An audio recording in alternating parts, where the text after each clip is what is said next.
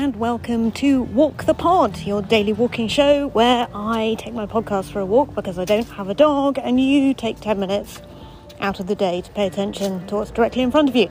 Walking past a building site, an SW19, with uh, the sound of Lola by the Kinks blaring out of a abandoned uh, half-built garage, and I can hear a crow or something in a nearby tree. Don't know whether it is a crow. It's some kind of blackbird that's going bark, bark, bark, bark. Can you hear that? How the devil are you? Hope you're well. This is uh, episode 14 of 15 of series 20, Walk the Pod. You are very, very welcome along.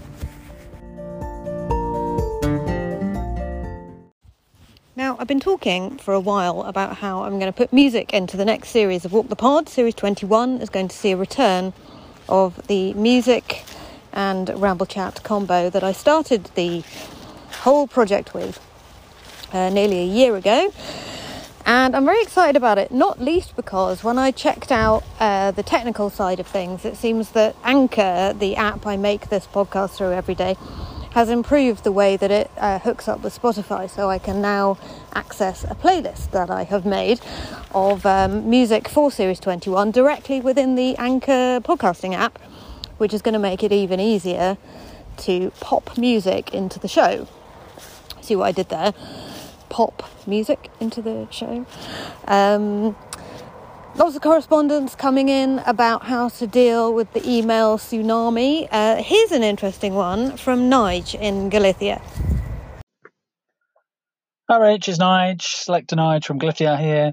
Uh, thanks for another great episode. Uh, always good. Uh, today and the last few days, definitely been uh, clicking with me to do with the kind of email overload and that kind of style of work. And I, I, I wish, you know, that I work in tech, IT, tech a little bit. Um, I wish that I worked in porn for many reasons, but one reason is because porn tends to be at the cutting edge of new new types of technology and new ways of doing things. But but generally, there is an emerging trend in IT world that I've seen in my last two jobs where companies are leaving behind email. You just don't use email anymore. My previous company used a system called Basecamp, which is kind of like an intranet site, and all the talk and communication and chatting and meetings, everything is done on there. And and now my current place is using Microsoft Teams, similar, you know, like with Slack and Discord. These things are starting to change, so don't don't worry. Change is coming. Uh, when companies wake up, they don't rely on email so much. It's a lot better. It's a really a lot better. Okay, cheers. Bye. Love you. Thank you, Nige. Really interesting, actually. I wonder whether it is possible for me to do a lot more of my corresponding with people who I work with remotely at work via Teams messages rather than email. Maybe that will make it better. Maybe that will prevent me from feeling like I'm on a sort of just eternal email splurge all the time.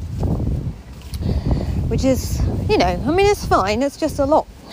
Uh, so thank you very much indeed for that. Um, uh, I also had uh, a message from my dad on the same subject.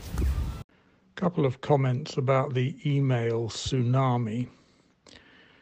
One of the problems, which can be addressed at a managerial level if it's raised in the right quarters, is the indiscri- indiscriminate copying in of everybody on the planet in the CC or even the BCC line, which is worse, um, just because it's too easy. And I always used to say, although I can see I might have got away with this as a head where you might not, that if I was copied into an email, I wouldn't even guarantee to read it uh, because it's just too easy for people to copy everybody in. The other thing is the 8, 15, 20 page uh, essay that you're sent the day before a meeting.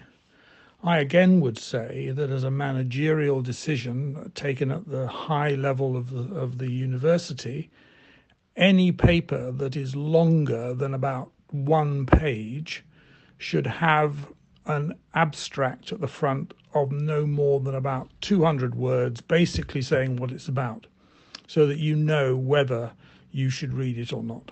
And if people can't do that or won't do that, then they don't deserve their papers to be read. Just my to Peneth.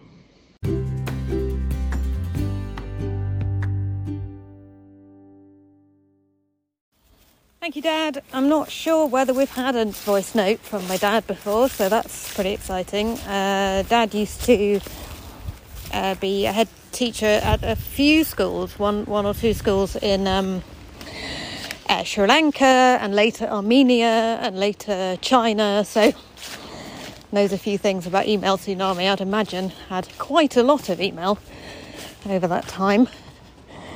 And I suppose one interesting way to look at it would be to think, well,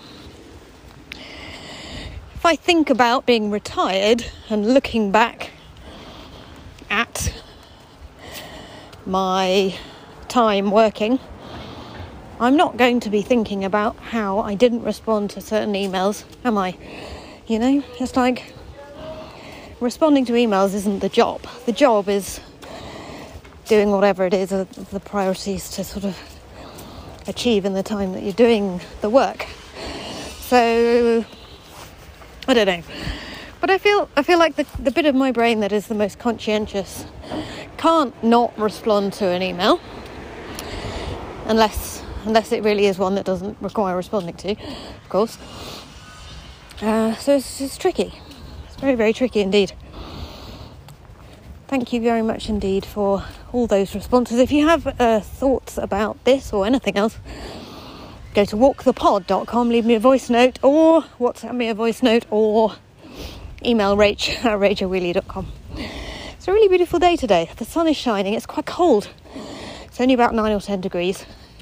I know that isn't really cold, but feels a bit cold. Um, but the sun's shining, which is nice. So I've been standing in a sunbeam for a few minutes, and it's really nice to get into a sunbeam for a few minutes when when you can, you know. Really nice to do that. Anyway, um, bit of a short episode today. I'm uh, I'm sort of running out of time, and in a way that I often am towards the end of the week. But I'll be back tomorrow with episode 15, series 20, Walk the Pod. I sent a um, newsletter out this morning. If you're not signed up to my newsletter and you'd like to be, go to rachelwheely.substack.com. Sign up for that, and you'll be able to read my thoughts on acorns, George Orwell, and roses, and of course Rebecca Solnit. Um, if you would like to join the Walk the Pod Walking Club, please go to Patreon, P A T R E O N dot com forward slash Rachel Wheely. It's funny. And get an invite to the IRL walk we're doing on Sunday night, and also the Discord server, which is full of pictures of clouds. And those funny little toppers for post boxes that people are knitting these days. Thanks so much for walking with me as ever, and I will be back tomorrow.